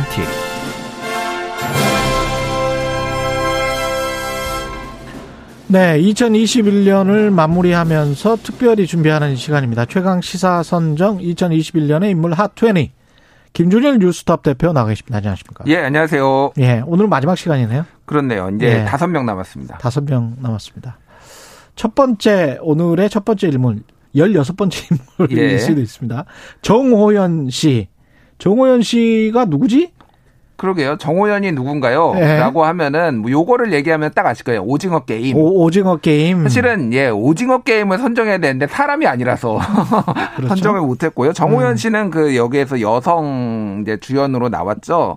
그래서 원래 모델이었습니다. 그러니까 가장 아마 신상의 변화가 큰 분이 이분일 것 같아요. 오징어 게임 전과 후로. 예. 그래서 원래 도전 슈퍼모델 코리아 시즌 4에서 준우승을 받아 아, 한, 한 다음에 이제 모델로 계속 활동을 했는데 오징어 게임이 처음 데뷔작이라고 합니다. 연기 데뷔작. 예. 대박이 났어요. 그래서 원래 그 전에는 인스타그램 팔로워가 40만 명이었는데 지금은 2,400만 명이 됐다고 합니다. 40만에서? 40만에서 2,400만 명. 2,400만 명? 예, 예. 그 정도로 뭐, 그러니까 이건 국내만으로 안 되는 거예요. 해외에서, 어, 이제 엄청 그렇죠. 팔로우를 했다라고 보시면 될 것 같고, 뭐, 미국의 뭐, MBC의 지미 펠런 쇼에 이정재 음. 등과 함께 같이 나가기도 하고, 국제적 유명세를 치렀어요. 새터민 새벽녘을 음. 맡았었죠, 그렇죠. 이분이. 예, 예. 오징어 게임 보셨죠? 예, 예, 봤습니다. 재미 어, 재밌던가요? 이 오징어 게임도 그렇고 지옥도 그렇고 그 거의 무슨 시리즈처럼 음. 한국 그 드라마들이 넷플릭스를 휩쓸었습니다. 2021년 한 해. 뭐 계속 히트작이 계속 나왔죠. 예. 그거 뭐 지옥도 많이 눈길을 끌었고 뭐 마이네임이라는 뭐 그뭐 여성 킬러 뭐 그런 음. 것도 조금 히트를 쳤고요. 전 세계적으로 보면은 한국 드라마가 넷플릭스로 좀 활짝 폈다라는 그렇죠. 건데 이게 아마 지상파에서 마- 했을 때 이- 나오는 어떤 금기들 이런 것들을 과감하게 깨면서 음. KBS에서는 나오기 힘들잖아요. 청소년들 할 봐야 수가 되고. 없어요. 아, 그러니까요. 예. 그 예. 마이네임 이런 거는 절대 할 수 없어요. 그러니까요. 예. 예. 전에 한번 분통을 터뜨리셨는데 예. 오징어 게임도 할 수 없죠. 할 수 없죠. 예. 예. 시뻘겋게 피 나오고 이러면 음. 할수 없습니다. 예. 근데 어쨌든 굉장히 음. 지금 넷플릭스에서는 한국 드라마가 뭐 엄청 인기고 오징어 게임 같은 경우에는 그 94개국에 지금 넷플릭스가 어, 서비스가 되는데 전체 94개국에서 모두 1위를 했습니다. 예. 그 정도로 1억 1천만 명이 시청을 했을 정도로 뭐 음. 히트다. 그래서 뭐 외신에서는 한 이제 드라마의 역사는 오징어 게임 전과 후로 나뉜다. 뭐 이런 얘기를 할 정도로 좀 과, 과장이 좀 나- 심하다고 봤는데 예. 어쨌든 그 정도로 주목을 받았죠. 예. 이게 결국은 자유가 만개한 곳에서 경쟁력이 충분히 있을 수 있다. 음. 한국의 드라마들이. 음. 그리고 사실 이제 KBS 이야기 했습니다만은 심의나 이런 것들 때문에 음. 이잘 조심해서 보셔야 될 것 같아요. 그러니까. 예. 이게 어느 정도 이게 사실은 규제 악영향이거든요. 음. 예. 규제를 너무 심하게 해버리면 그러면 이런 좋은 작품을 만들 수가 없고 심의위원들 자체가 어떤 고정된 관념에 따라서 과거에 그런 미국의 다큐멘터리가 있었습니다. 미국 영화 심의 하는 사람들의 음. 인종, 나이, 성별, 학력 수준 등을 다 폭로해 버리는 그런 다큐멘터리가 있었거든요. 예. 굉장히 고정돼 있다. 음. 고착돼 있고 과거 회기적이다. 음. 근데 이런 사람들이 자신들의 잣대로 18세 이상, 뭐 18세 이하 이런 것들을 선정을 하는 게 음. 이거는 꼭 볼 수 있어 안 봐, 안, 보지 말아야 돼. 음. 이게 인간의 자유와 맞는 것인가 음. 이런 것들은 좀 흥미진진한 이야기거리입니다. 사실은. 지금 뭐 예. KBS 심의위원들 디스하신 겁니까? 아니 뭐 전반적으로 저는 심의라는 이 제도 자체가 예. 이중삼중으로 있는 한국의 언론 상황은 이거는 좀 비정상적이다라고 음. 봐요. 예. 그러니까 어쨌든 말씀하신 거 저도 거의 충분히 공감하고요. 예. 이게 이제 우리가 예전에 뭐 한, 한류의 성공 방식 뭐 이런 거 공 뭐 방정식 이런 것들 얘기를 했는데 그런 게 별로 의미가 없어졌다. 그러니까 음. 그냥 한국이 겪고 있는 어떤 뭐 어떤 사회상이나 이런 문화들이 사람들한테 공감대가 많이 있는 것 같아요. 그래서 억지로 뭔가를 만들어내려고 하는 것보다 그냥 다양하게 지금 나오고 그렇습니다. 있잖아요. 예. 예, 미나리도 그렇고 예. 뭐 이런 것도 그렇고 예. 사람을 인간의 어떤 합리적인 선택이나 이런 것들을 못, 못 믿고 본인들만 합리적으로 선택할 수 있다는 오만으로 비춰질 수가 있기 때문에 이런 것들은 철학적으로 좀 다시 한번 우리가 생각을 해봤으면 좋겠습니다. 예. 제도들에 관해서는 두 번째 인물은 홍남기 경제부총리입니다. 예. 아, 홍남기 경제부총리가 솔직히 저는 예. 이렇게 오래 하실 줄 몰랐어요. 금방 경질될 줄 알았습니다. 예. 이분이 얼마나 오래 됐냐면요. 지금 2018년 12월 11일에 취임을 했어요. 음. 그러니까 취임 3주년이 넘었습니다. 이게 뭐 대단한 거냐라고 할 수 있는데 일단은 78년 이래로 예, 그 43년 만입니다. 이렇게 오래 하신 분이. 그러니까 그 박정희 정권 때는 이를테면은 뭐, 네. 뭐 9년짜리 뭐 남덕우 뭐 전 국무총리 경제기획원 장관을 역임을 했거든요. 뭐 이런 분들도 있었어요. 음. 근데 그, 그 다음에는 사실은 그 이명박 정부 때 윤증현 장관 이후로 천일을 넘은 사람이 없었어요. 되게 예전에는 막 1년 단위로 교체됐거든요. 근데 끊임없이 말은 많았잖아요. 끊임없이 말은 그러니까 네. 제가 그래서 금방 경제될 줄 알았는데 그러니까. 계속 갔다 라는 거는 문재인 대통령의 신임이 그 정도로 두터웠다라고 보면 될 것 같고 얼마 전에 지난 9일에 2022년도 경제정책 방향을 보고받는 자리에서도 임기 마지막까지 흔들림 없이 역할을 해달라 이렇게 얘기를 했습니다. 그 정도로 신임 두텁다. 음. 근데 말씀하셨듯이 끊임없이 당정 당정 간 갈등이 있었어요. 그렇습니다. 대표적인 게 이제 뭐 재난지원금 음. 지급, 그 부동산 뭐 양도세라든지 보유세라든지 뭐 이런 것을 두고 이제 아, 특히 당 완화를 하려는 당하고 끊임없이 갈등이 있었죠. 저는 딱 한 가지만 비판을 하고 싶은데요. 음.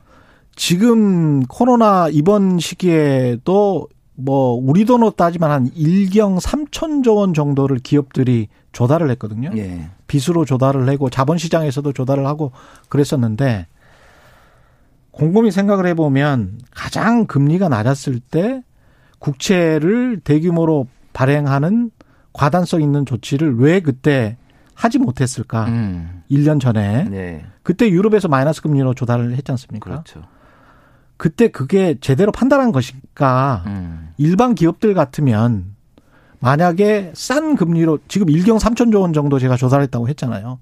그러면 그 사람들은 왜 아주 삼성전자처럼 현금 캐시플로우가 아주 좋은 기업들도 조달을 했거든요. 음. 왜 그랬을까? 그거는 금리가 쌀 때 현금을 일단 해놓고 음. 그걸 가지고 또 유사시에 또 쓰려고 하는 거거든요. 예. 그럼 금리가 올랐을 때 그 방어막도 되는 것인데 음. 이런 측면에서 봤었을 때 재정 주권이라는 측면도 그렇고 아까 그 논의하고 똑같아요. 음. 관료가 똑똑하기 때문에 다 가지고 있어야 되느냐 음. 재정 주권을 국민은 그러면 가지고 있으면 이걸 다 허투루 다 써버릴 것이라는 음. 포퓰리즘으로 다 써버릴 것이라는 그런 인식이 깔려 있는 거거든요. 인간에 대한 예.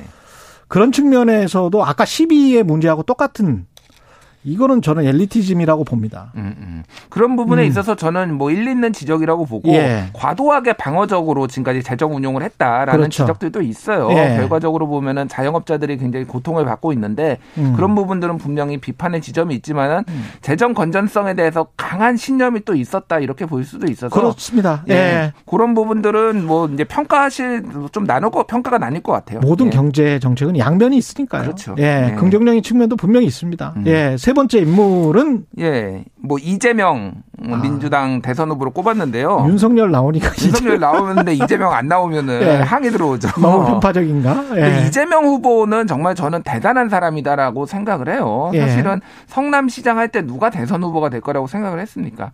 모든 역경을 지금까지 다 뚫고 지금 음. 여기까지 왔잖아요. 대선 후보 된 것만 해도 저는 대단하다. 뭐 대통령이 되실지 안 될지는 모르겠지만 어쨌든 음. 그런 부분에 있어서는 좀 입지전적 인물이다라고 전 개인적으로는 평가를 합니다. 입지전적이죠. 예. 그 청소년 때 소년공을 하면서 음. 사실을 재학 중에 붙었던 거 아니에요? 예. 검정고시로 대학 들어가고 음.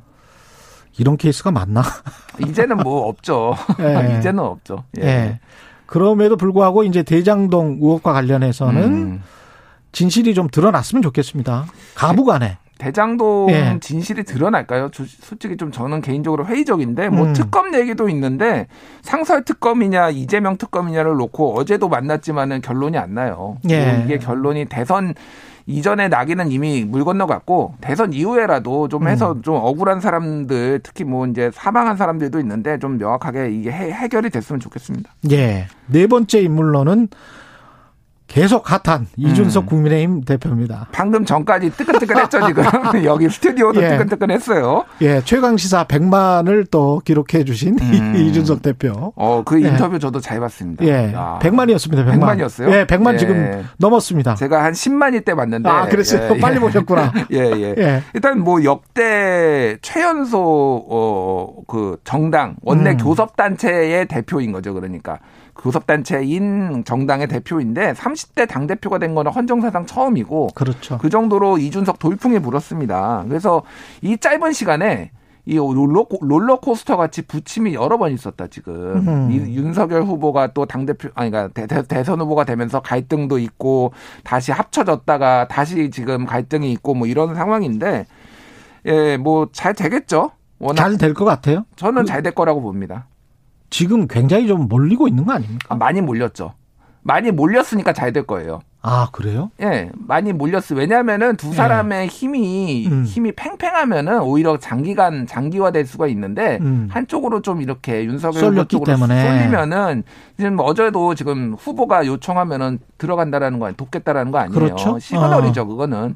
그 김종인 위원장이 선은 긋고 있지만은 무리한 요구, 뭐 이를테면 선대위 완전 해체. 음. 하지만은 아마 조만간 여- 그 어떤 그걸 열어줄 겁니다. 열어줄 명분 것이다. 명분을 열어줄 거예요. 퇴로 같은 것. 퇴로 같은 거를 예. 그런 얘기들이 나오고 있는 걸로 알고 있어요. 제가. 예. 그렇게 되면은 이준석 대표는 다시 한번 본인의 입지를 확인하는 그런 것도 될 수 있겠네요. 그리고 이준석 대표가 복귀함으로 인해서 2030의 좀 표심이 다시 윤석열 후보에 오른다라고 하면은 본인의 음. 존재감을 다시 한번 드러내는 거죠. 도박적 승부수였긴 하지만은 드러낼 수 있는 거고 지금 어. 많이 빠졌어요, 진짜로. 그게 안철수 후보한테 많이 갔거든요, 지금. 아, 그래, 그랬군요. 2030 그러니까 이유는 여러 네. 가지예요. 뭐 신지혜 씨 영입에 대한 반발도 있고 음. 뭐그 김건희 씨 뭐 이런 윤석열의 내로남불에 대한 비판도 있고 음. 이준석과의 갈등도 있고 복합적입니다. 이준석 대표 하나 때문은 아닌데 음. 그거를 어느 정도 상쇄해 줄수 있는 인물은 이준석이에요. 그렇다고 본다면은 이준석열 후보도 어쩔 수 없이 다시 끌어들여야 된다. 그뭐 본인 당선을 위해서 하는 건데 네. 다른 것도 아니고 예. 알겠습니다. 마지막 화제 인물은 간호사 이수련 씨인데 예. 이렇게 이름을 말하면 또 이분도 잘 모르죠? 예. 예. 고스톱 고스톱 간호사라고 예. 고스톱 간호사. 예, 예. 치매를 앓고 있는 할머니를 위해서 방호복을 입고 화투를 치던 이제 삼육 서울병원의 간호사입니다. 이 사진을 보시면 아마 음. 되게 유명하실 거예요. 그래서 뭐 이분뿐만이 아니라 사실은 올해 고생하신 어떤 코로나19 방역 후에 고생하신 의료진들을 다 대, 어, 대표해서 선정한 건데 워낙 이게 임팩트가 있었어요. 그러니까 실은 여기 자가격리하고 이러, 이러신 분들이 굉장히 심적으로 많이 고립이 되거든요. 음. 그런 어떤 의료 서비스뿐만이 아니라 심리까지 고려를 한 이런 의료진의 모습들의 헌신에 우리가 예. 좀 많이 귀를 기울이고 좀 찬사를 보내야 되지 그럼요. 않을까 그렇게 생각을 합니다. 예. 그렇습니다. 예. 마지막으로 선정된 간호사 의료진 전체 분들에게 큰 박수품 드리고요. 아차상도 있습니까? 아차상? 예. 20명에는 선정이 안 됐지만 예. 예. 어, 스트리트 우먼 파이터 굉장히 댄서들? 화제였죠. 지금은 예. 스트리트 걸스 파이터인가요? 새로 예. 또 시즌 2도 됐는데 거기에 이제 우승 크루 홀리뱅의 리더 허니제이뿐만이 아니라 뭐 이거 다 여기 본인 취향인 것 같은데? 어. 다 자기 자기 자기만의 우주가 있습니다. 예. 아, 예. 근데 진짜 많이 봤어요. 저 아, 주변에 그래요? 이거 화제가 예. 엄청 됐고요. 예. 뭐 올림픽 3관왕 양궁 선수였죠 안산. 근데 음. 쇼컨 논란이 있어서 좀 마음고생도 했었던 뭐 그런 분도 있고 고 이예람 중사 그 성추행 사건으로 사망을 했죠. 그래서 국내 어떤 성추행 문제를 많이 이제 정화하는데 좀 예. 일조를 하셨고요. 뭐 가상 인플루언서 로지라든지 이런 아, 분들도 아, 오늘 아. 화- 올해 화제가 많이 됐다. 이렇게 볼 수가 있겠습니다. 알겠습니다. 기분 좋으시라고 이 유튜브에서 데이비드 리 님의 코멘트, 예, 문자 소개해 드리겠습니다. 잘생겼어요, 김준일님. 아, 감사합니다. 미모는 어디서든 빛을 발하는군요. 예. 마스크를 썼는데? 저는 좀 가려야 예. 잘 나옵니다, 얼굴이. 그렇군요. 예, 예, 예. 마스크 미남. 지금까지 김준일 뉴스톱 대표였습니다. 고맙습니다. 감사합니다. KBS 1라디오 최경련의 최강시사 듣고 계신 지금 시각은 8시 45분입니다. 여러분은 지금 KBS 1라디오 최경영의 최강 시사와 함께하고 계십니다. 네, 우리나라가 남극에 1740km, 1740km에 이르는 내륙길을 뚫는데 성공했다고 합니다. 남극 내륙 진출로를 확보한 일곱 번째 국가가 됐다는데요. 이게 어떤 의미인지 극지연구소 이강현 미답지 연구단장과 이야기 나눠보겠습니다. 안녕하세요. 예, 안녕하세요. 국제연구소 예, 미답지 연구단장 이강현입니다. 미답지라는 거는 사람의 발길이 닿지 않는 땅을 연구하는 분이신가요?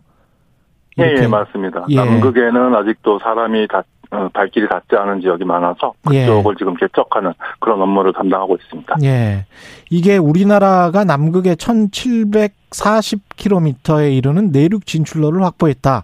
이게 무슨 의미입니까?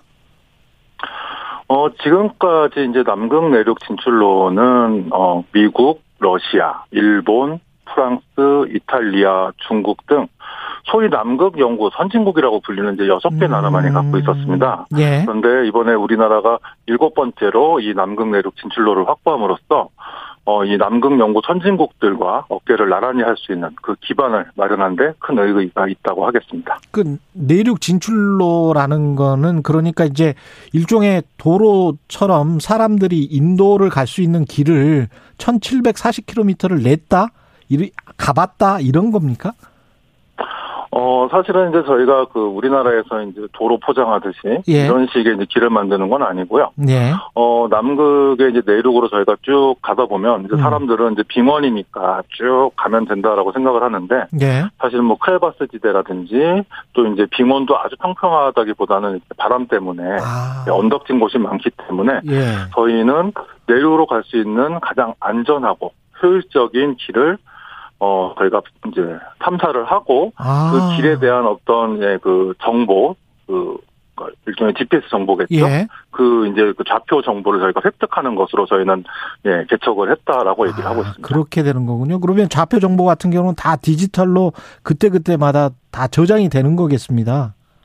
예, 예, 그렇습니다. 아, 그렇군요. 이게 1740km면 서울에서 부산 한 네 번 정도의 거리, 다섯 번 정도의 거리, 이 정도 되는 거지 않습니까?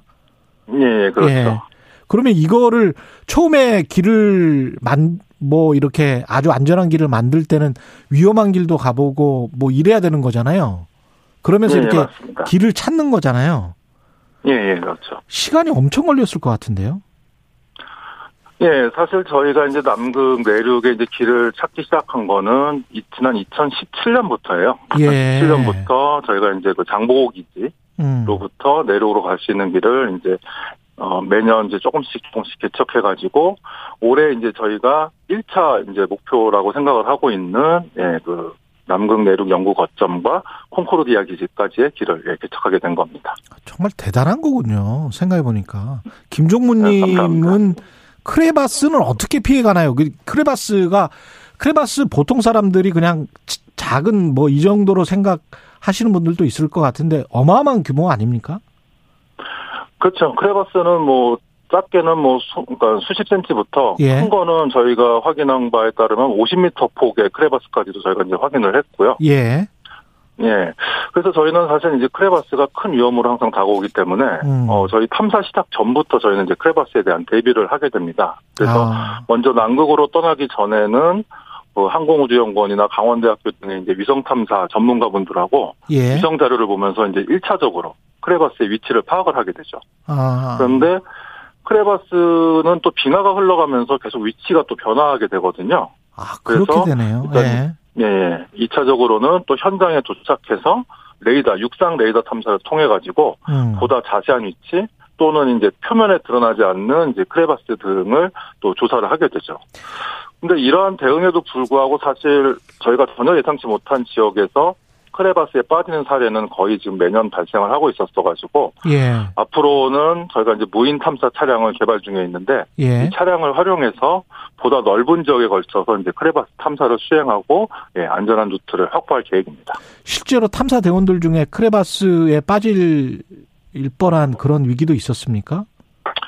예, 그 몇 번 언론 보도에서 지금 나온 바도 있었는데 예. 거의 지금 올해를 제외하고 지난 작년까지 거의 한 다섯 온 그러니까 지난 다섯 번의 탐사 기간 동안에 음. 거의 매년 예, 한두 번씩은 예, 크건 작건 크레바스에 빠져서 저희가 고생한 경험이 있습니다. 그러면 하지만 다행히 이제 예. 예, 그 대, 대원들 중에서 다치거나 하신 분들은 예, 없었습니다. 아, 그렇군요. 인명사고는 없어서 다행입니다. 예. 예, 예. 힘든 점도 굉장히 많을 것 같은데 일단 춥고 이 어, 어떻게 며칠 동안 이렇게 계속 가다 보면 어떻게 예.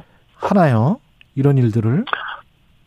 어, 일단 뭐 힘든 점부터 좀 말씀을 드리면은 예. 당연히 이제 뭐, 그 우리나라 한여름에도 한 영하 30도 이하의 이제 진짜 혹한의 환경, 그리고 또 이제 좀 전에 말씀드린 크레바스의 위험, 음. 또 이제 저희가 물자를 계속해서 이제 장보기지에서 보급받는 게 아니라 저희가 이제 한정된 물자만을 갖고 추가 보급 없이 이제 내륙 탐사를 진행을 해야 되기 때문에 예. 이제 물자가 제한되는 등의 이제 여러 가지 제약 사항들이 있는데 그 중에서도 가장 큰 어려움은 아무래도 오랜 기간 가족들하고 멀리 떨어져서 특히 연락도 잘 주고받기 힘들거든요. 그래서 그 그렇겠습니다. 부분이 가장 어려웠던 것 같습니다. 한 번 이렇게 탐사를 시작하면 며칠, 몇 개월 이렇게 하는 거죠?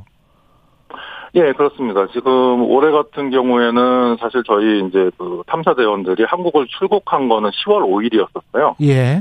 그리고 이번 올해 같은 경우에는 특히 이제 코로나 상황 때문에 저희가 음. 뉴질랜드에서 거의 한 25일 최대 25일까지도 격리를 한 후에 이제 남극에 들어갈 수 있었고요. 예. 그 후에 실제로 남극에서 탐사 기간만은 약 한 40일, 정확하게는 37일이 소요됐습니다.